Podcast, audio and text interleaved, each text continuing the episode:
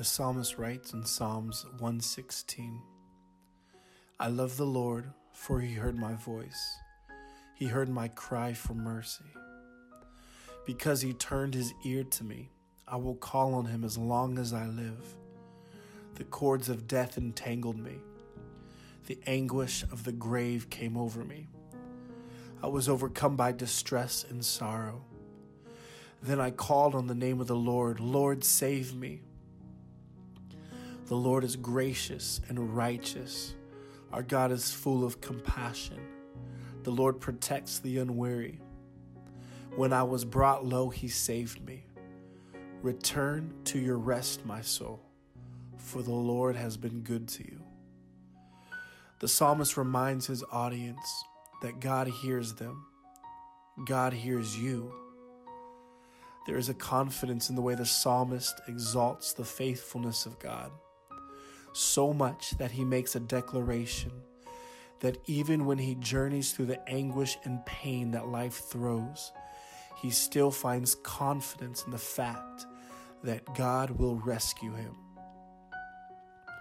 Let's take a few moments and begin to remind your soul that God hears you.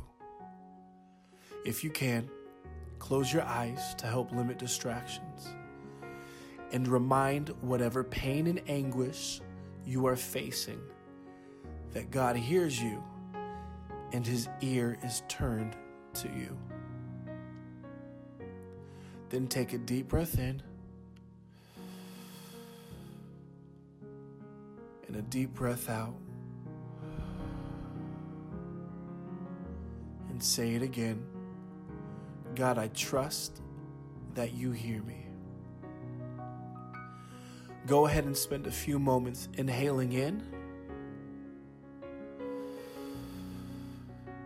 exhaling out. God, I trust that your ear is towards me. The psalmist reminds us that the reason God's ear is turned to us is because of the graciousness, righteousness, and compassion of God. It is because of this our soul can return to rest. When you are weary and tired, Remember, that is when God's strength in your life can be felt the most. He wants you to be refreshed and renewed in His presence.